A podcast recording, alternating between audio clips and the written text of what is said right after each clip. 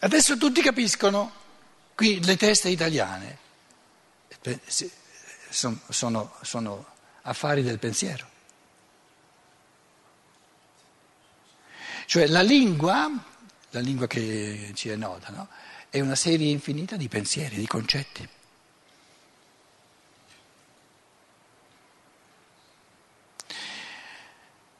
Una carta a due dimensioni può essere una scatola? No, due dimensioni non bastano, deve essere a tre dimensioni, se no non è una scatola, è nel concetto di scatola.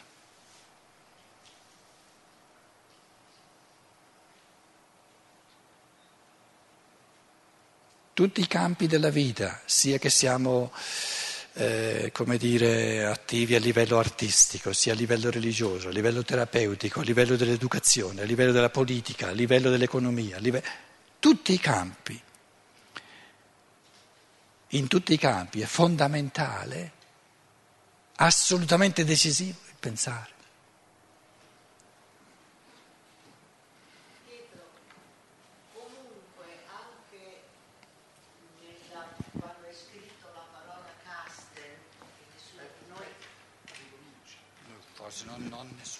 Voglio dire, anche quando tu hai scritto la parola Casten, che per noi nessuno conosceva, comunque c'è stato un processo di pensiero, perché c'è stato dalla percezione di Casten che abbiamo letto sulla lavagna, abbiamo unito il concetto di sconosciuto, di cosa ignota, per cui un processo simile a quello conoscitivo l'abbiamo fatto. In altre parole, il pensiero, il pensare si può sospendere solo addormentandosi. Tecnicamente, detto tecnicamente, detto in un modo scientifico spirituale, soltanto quando sia l'io, lo spirito, sia il corpo astrale o l'anima escono dal corpo fisico e dal corpo eterico. Se no, si pensa, non si scappa. Tu quello che hai detto è un po', perdonami, è un po' primitivo, tu non ti sei chiesta. Tu cosa hai detto, che, cosa pensavi quando c'era scritto Casten? Una cosa ignota, non è questo che hai pensato. Tu hai pensato, è una lingua che non conosco. Quindi il concetto di linguaggio c'era, perché tu hai supposto che io scrivo una parola in un altro linguaggio.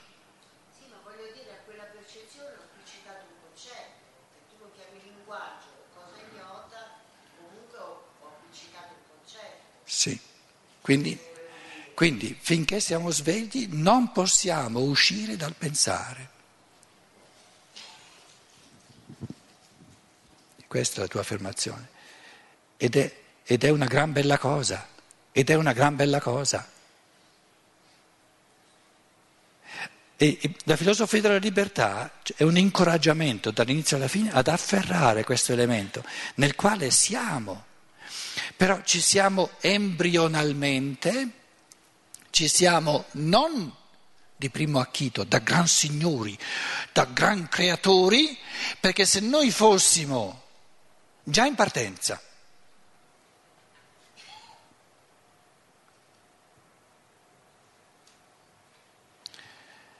infinitamente creatori nel pensare, il concetto è un po' paradossale, un po' assurdo. Non ci sarebbe gusto.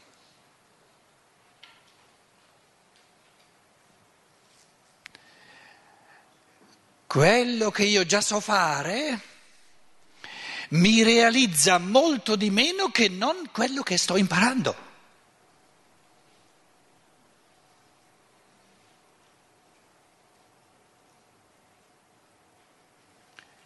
Quindi l'elemento specifico dell'umano non è il riposare come in una durata eterna in ciò che eternamente c'è, ma l'elemento specifico dell'umano è il dinamismo del divenire, del conquistarsi a brano a brano, dei passi da fare, degli esercizi da compiere. Scoprire cose che prima non avevo, capire cose che fino a ieri, fino ad oggi non avevo capito. In altre parole, l'evoluzione del pensare è quel tipo di evoluzione che massimamente è lasciata alla libertà dell'uomo e perciò è quella che dà più soddisfazione di tutte. Perché lì è tutto individualmente da scoprire, da esercitare.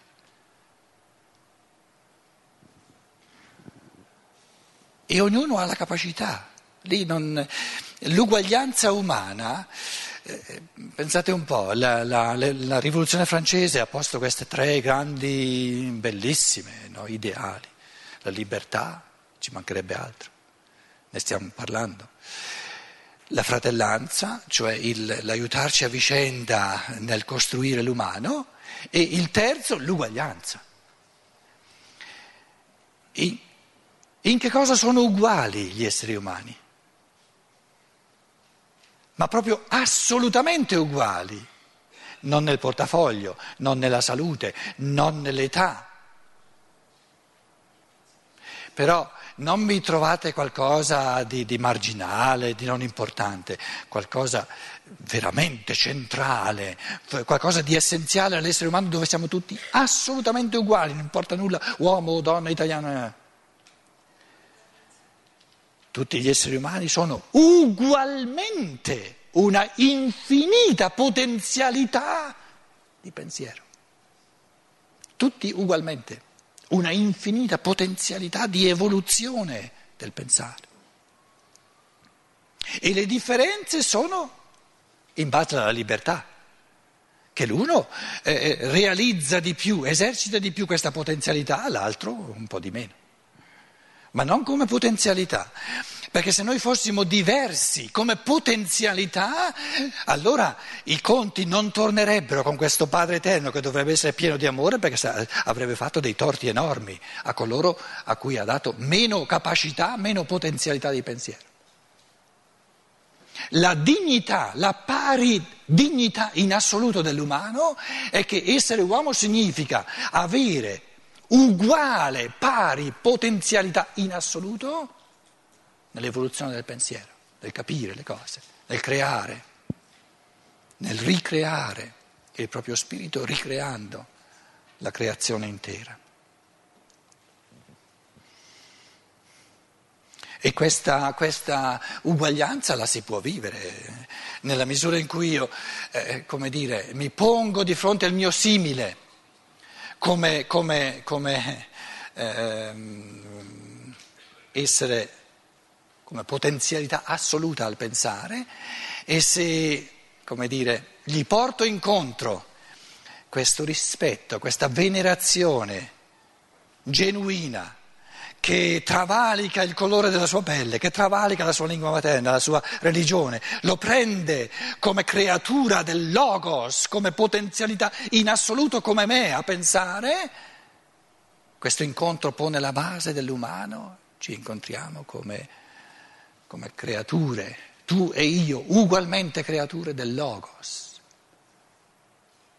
di questo pensare cosmico che ci rende capaci di ricreare tutti i pensieri divini all'infinito.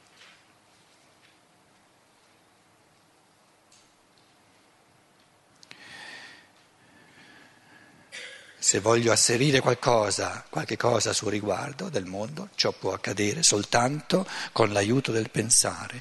Quando dico il mondo è una mia rappresentazione, esprimo il risultato di un processo di pensiero. E se il mio pensare non è applicabile al mondo, questo risultato è un errore. Fra la percezione e qualsiasi asserzione riguardo alla medesima si frappone il pensare. Dieci. La ragione per cui il pensare lo accennavo già prima, viene di solito trascurato, diciamo disatteso, non notato, nella considerazione delle cose, l'abbiamo esposta precedentemente, nel terzo capitolo soprattutto. Essa consiste nella circostanza, nel fatto, che noi dirigiamo la nostra attenzione soltanto sull'oggetto intorno al quale pensiamo. Sto guardando un albero e sto pensando all'albero. Non mi viene fatto di pensare che io penso, perché sono concentrato sull'albero. Consiste nella circostanza che noi dirigiamo la nostra attenzione soltanto sull'oggetto intorno al quale pensiamo e non contemporaneamente anche sul nostro pensare. La coscienza primitiva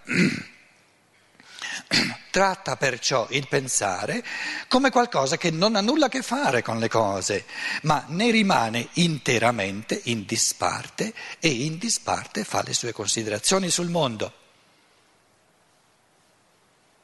Quindi il mondo è già tutto costituito, è già tutto completo e il pensare è una pura, mm, come dire, ripetizione soggettiva del mondo, ma non cambia nulla il mondo, non fa parte del mondo.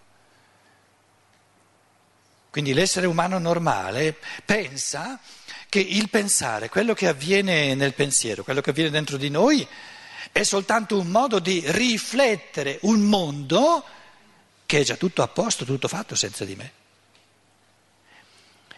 Che il mondo senza questo tessuto di pensare che io vivo nel pensiero, proprio non esisterebbe, che l'albero di cui io parlo è un tessere di pensieri, all'uomo ordinario non viene neanche, neanche fatto di pensare.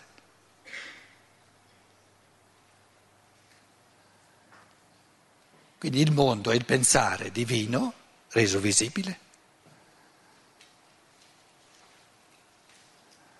E, e se no, che, che, che altro può essere?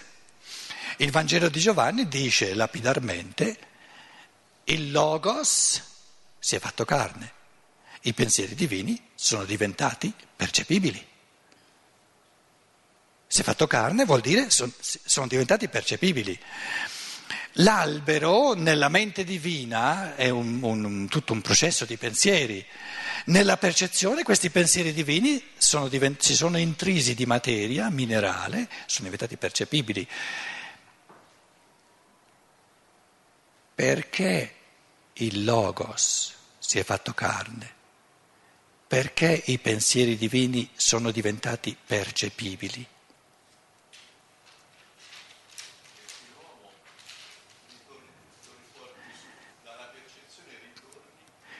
Per renderli pensabili per l'uomo.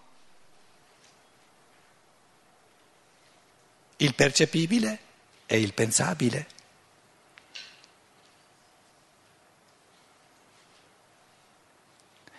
E per essere pensato dall'uomo, per dare all'uomo la possibilità di pensarlo, di accendere il pensiero, doveva diventare percepibile. Perché il pensare umano si accende di fronte alla percezione. Quindi il logos, logos significa non soltanto il verbo, ma il verbo, il verbo interiore, eh, verbum interius exterius. Logos, la logica, significa in greco sia il pensiero, il pensare, sia la, il linguaggio. Ora, che differenza c'è tra il pensare e il linguaggio? Il linguaggio è esprime, preme fuori, esprimere, il linguaggio esprime i pensieri. Quindi i pensieri sono in origine spirituale, invisibili, si rendono percepibili attraverso il linguaggio. Quindi il, il mondo, tutto il percepibile, è il linguaggio, l'espressione resa percepibile dei pensieri divini. Quindi questa, questo, questo verbo, questa parola greca, logos, è bellissima perché significa sia pensare, la logica divina, sia legein, vuol dire parlare, vuol dire dire, esprimersi, esprimere i pensieri. Quindi le percezioni sono pensieri divini espressi. La natura è il linguaggio divino che va letto, va, va, va, va ascoltato, va capito. Verbum, il, um, una, una, umanità che è diventata sempre più, più, materiale, di queste due dimensioni del logos ha perso di vista sempre di più la prima e ha tenuto soltanto la seconda. Quindi in principio erat verbum, passando dal greco al latino, è come un fare un salto mortale perché la dimensione di pensiero della parola logos è andata perduta. Per non dire poi eh, passando dal latino all'italiano, perché in latino verbum c'è anche la parola interiore, è andata persa, in principio era le traduzioni più antiche avevano in italiano in principio era il verbo, però il verbo ormai in italiano significa aggettivo, sostantivo, il verbo, no? Non ti dice più nulla.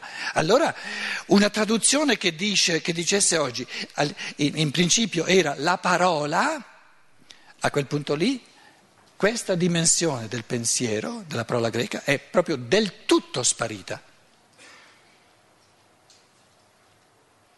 Ed è importante rendersi conto di, eh, di queste cose, perché altrimenti il, il, ehm, il, Vangelo di Giovanni è scritto in greco, non in italiano, è importantissimo questo. Quindi en arche en hologos, en arche en ho log, logos. Il logos in principio, il principio è tutta una realtà spirituale, ma era il logos, questo logos è la logica, il, eh, i pensieri divini, eh, come dire, etericamente operanti come forze viventi che creano le cose.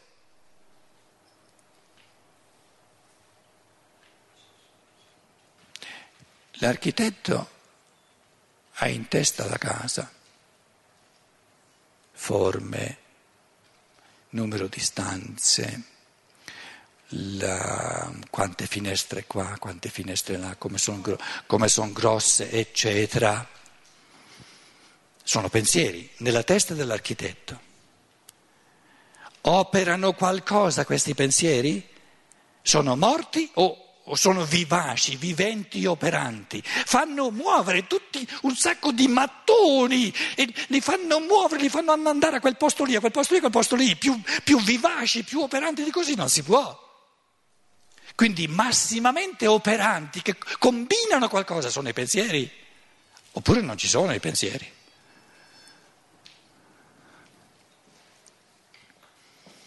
Quindi chi Co- che cosa mette in moto i mattoni? Che prima erano un mucchio informe e dopo sono diventati una casa. Chi li ha messi in moto? I pensieri. Voi direte no, le, le, le mani, le braccia e le gambe. E senza i pensieri come si muovono le, le braccia e le gambe? Quindi non mi dite che il pensare è una cosa astratta, è, è così reale, ma la tocchiamo con mano, basta soltanto proprio riflettere. È importante riflettere sulle cose. Perché il, il, il materialismo è proprio la, la, povertà estrema, l'ultimo gradino della, dell'impoverimento, dell'impoverimento scusate, del, dell'essere umano che ha perso proprio ogni barlume di, di, di, eh, di realtà perché la materia, il mondo della materia ha soltanto effetti, risultati, ma cause, causante, operante è tutto ciò che è spirituale. E l'ultimo livello dello spirituale è il livello dei pensieri. Perché se noi andiamo più avanti a livello dell'amore,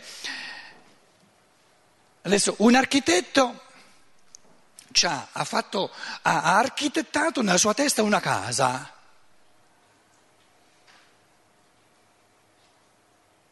La fa o non la fa?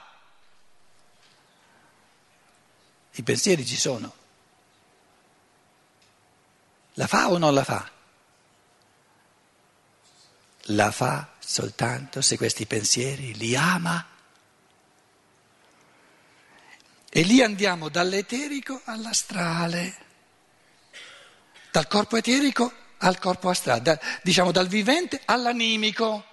L'animico anima questi pensieri, la vuole questa casa, gli piace, altrimenti potrebbe avere una bella pensata e non la fa. Quindi il mondo, alla base del mondo, non basta che ci siano i pensieri divini, devono essere pensieri amati, belli, di cui, di cui il creatore si è entusiasmato di questi pensieri. Lo faccio, lo faccio, lo faccio. Questa pensata della giraffa, ma certo la faccio, non, è, non la lascio soltanto una, una, una pensata.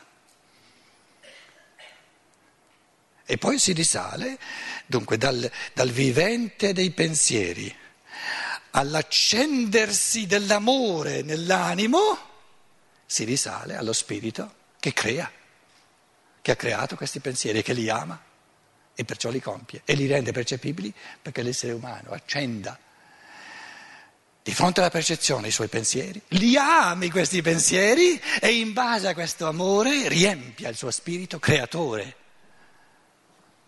di questi stessi pensieri.